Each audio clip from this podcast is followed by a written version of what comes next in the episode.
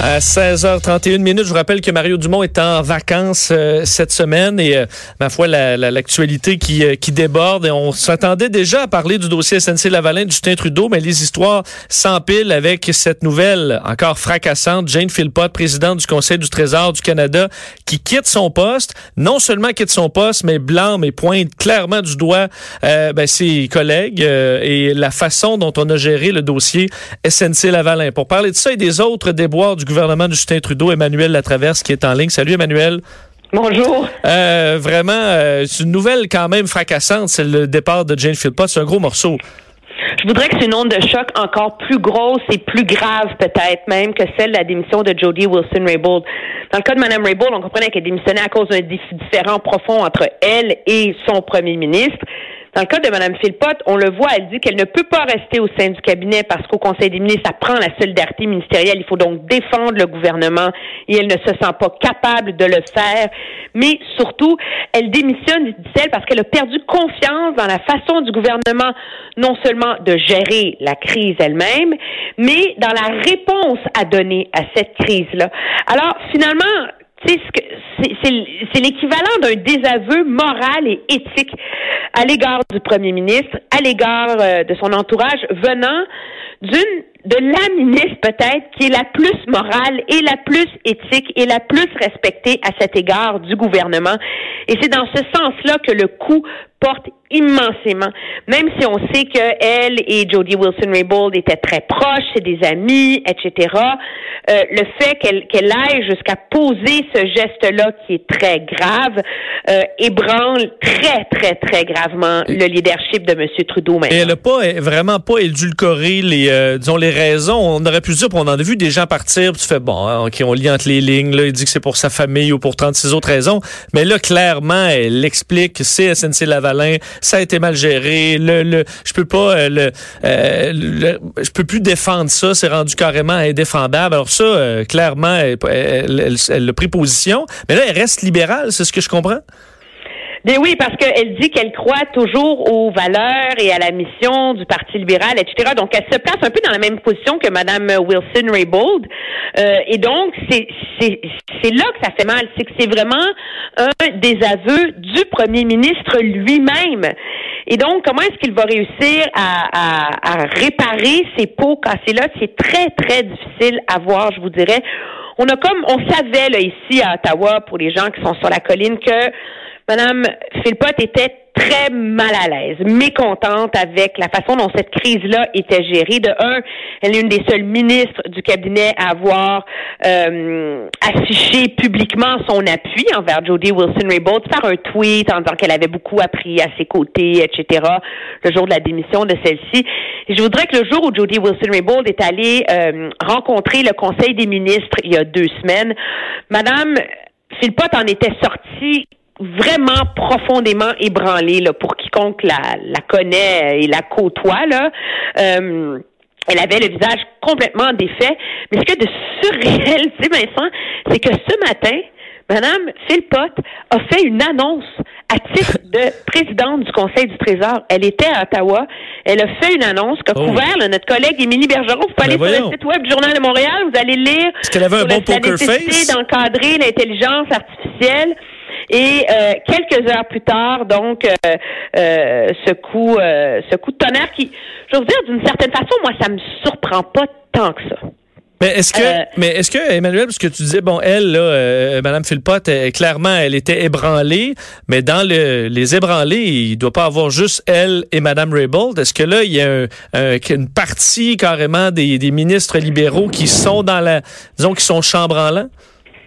En tout cas, on sent très clairement qu'il doit avoir des jeux de coulisses assez profonds, parce que rappelez-vous que ça a pris 2 heures au Conseil des ministres pour s'entendre sur si on allait permettre à Mme Wilson-Raybould de prendre la parole ou non là autour de la table du cabinet. Donc déjà, on était confronté à ce moment-là à un Conseil des ministres profondément divisé quant à la façon de gérer cette crise-là. Et je vous dirais que ce qui a beaucoup surpris, et peut-être certainement là où il y a beaucoup de moments dans cette crise-là où M. Trudeau a échappé le ballon, là. Oui.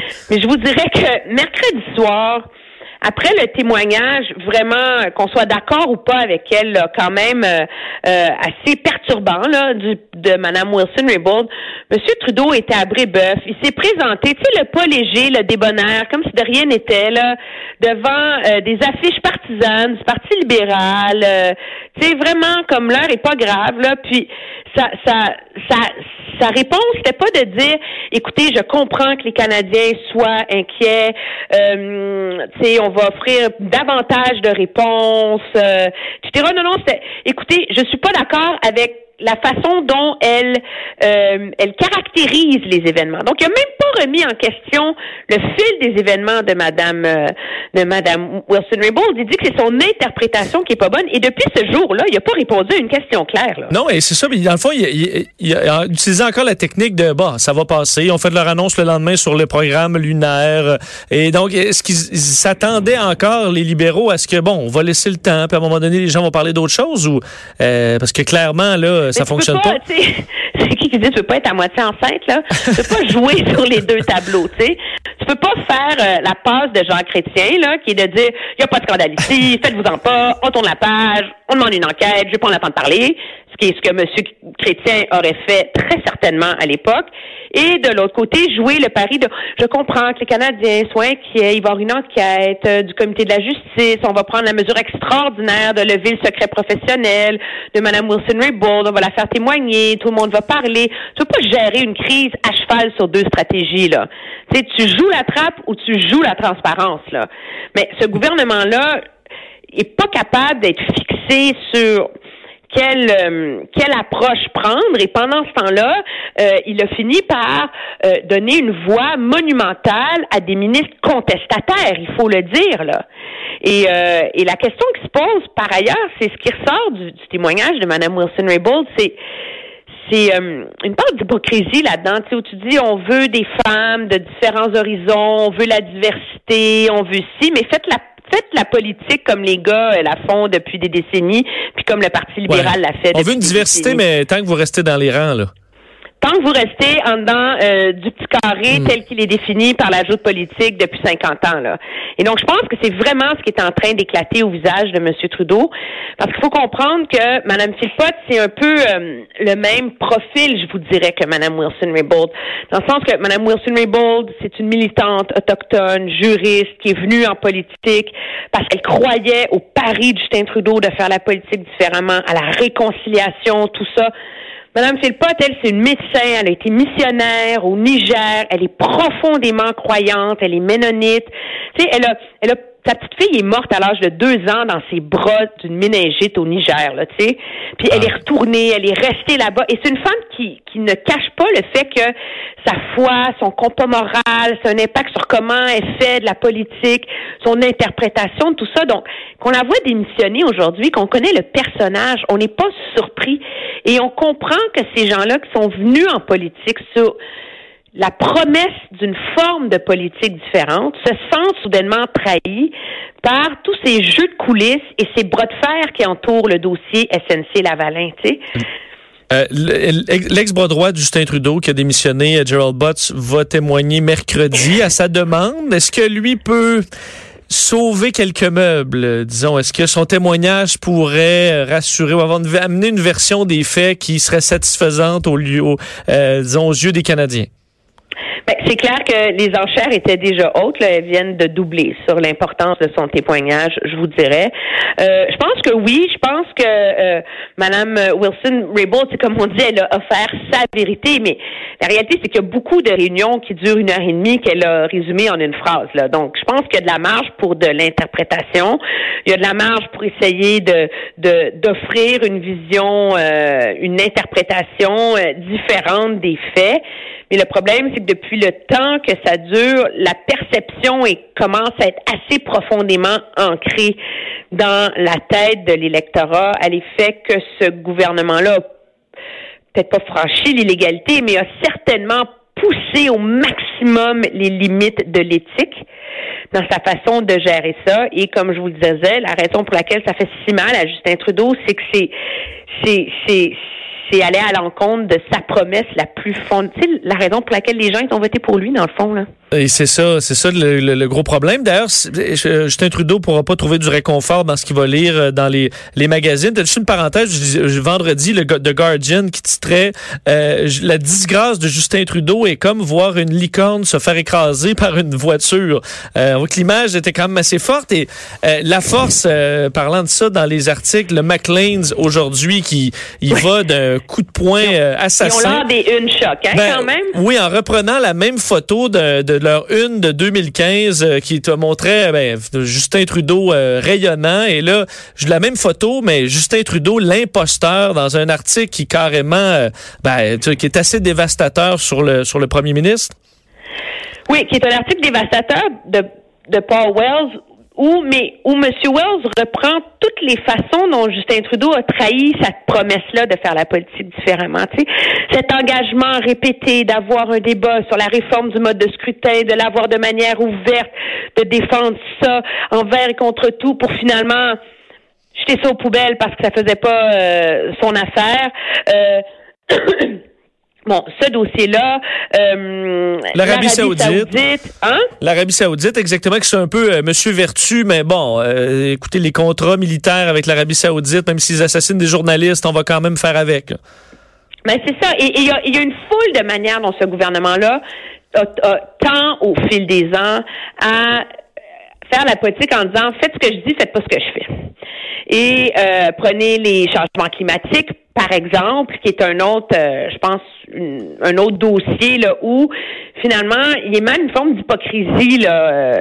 On avait un des pires bilans, le Canada. On s'est fait taper sur les doigts à l'international. Donc le bilan libéral est vraiment pas bon.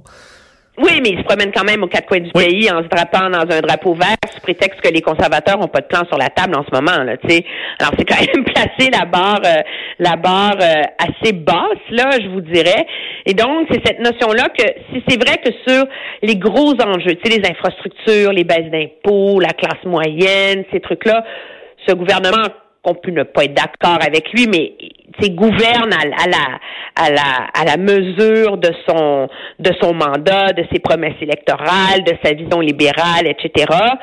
Sur les promesses très symboliques, sur les promesses fortes qui incarnent les valeurs morales d'un gouvernement, c'est là qu'il y a un double discours. Et c'est, entre autres, moi, je pense, la raison pour laquelle cette crise de SNC fait si mal. Et c'est certainement la raison pour laquelle le Maclean's est aussi sévère à son égard aujourd'hui. Il nous reste à peu près une minute, Emmanuel. Je veux quand même parler de l'agenda de Justin Trudeau qui s'en vient parce que, ce qu'on comprend, il commence à faire campagne, va parler même de faire un discours climatique aujourd'hui. Il va peut-être avoir de la misère à trouver, l'étincelle pour galvaniser les troupes. Ben non. Ben, parce que, tu sais, c'est une semaine de relâche. On est à 2 semaines du budget. Donc, le gouvernement voulait vraiment profiter de cette semaine-là pour aller aux quatre coins du pays, reprendre l'offensive sur son dossier qui lui échappe. Ça, c'est une stratégie qui a été décidée avant l'affaire de SNC-Lavalin. L'idée, on est à la période des impôts, donc de vendre le mécanisme de la taxe sur le carbone dans les provinces réfractaires.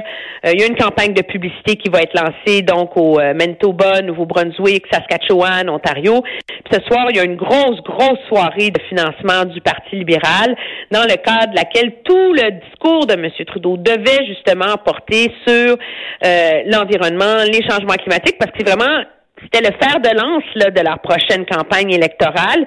Et là, encore une fois, tout comme dans le cas de la semaine dernière, cette annonce avec la Lune à l'agence spatiale, tout leur agenda, leur capacité d'envoyer le signal qu'ils sont capables de gouverner quand même, malgré la crise, ils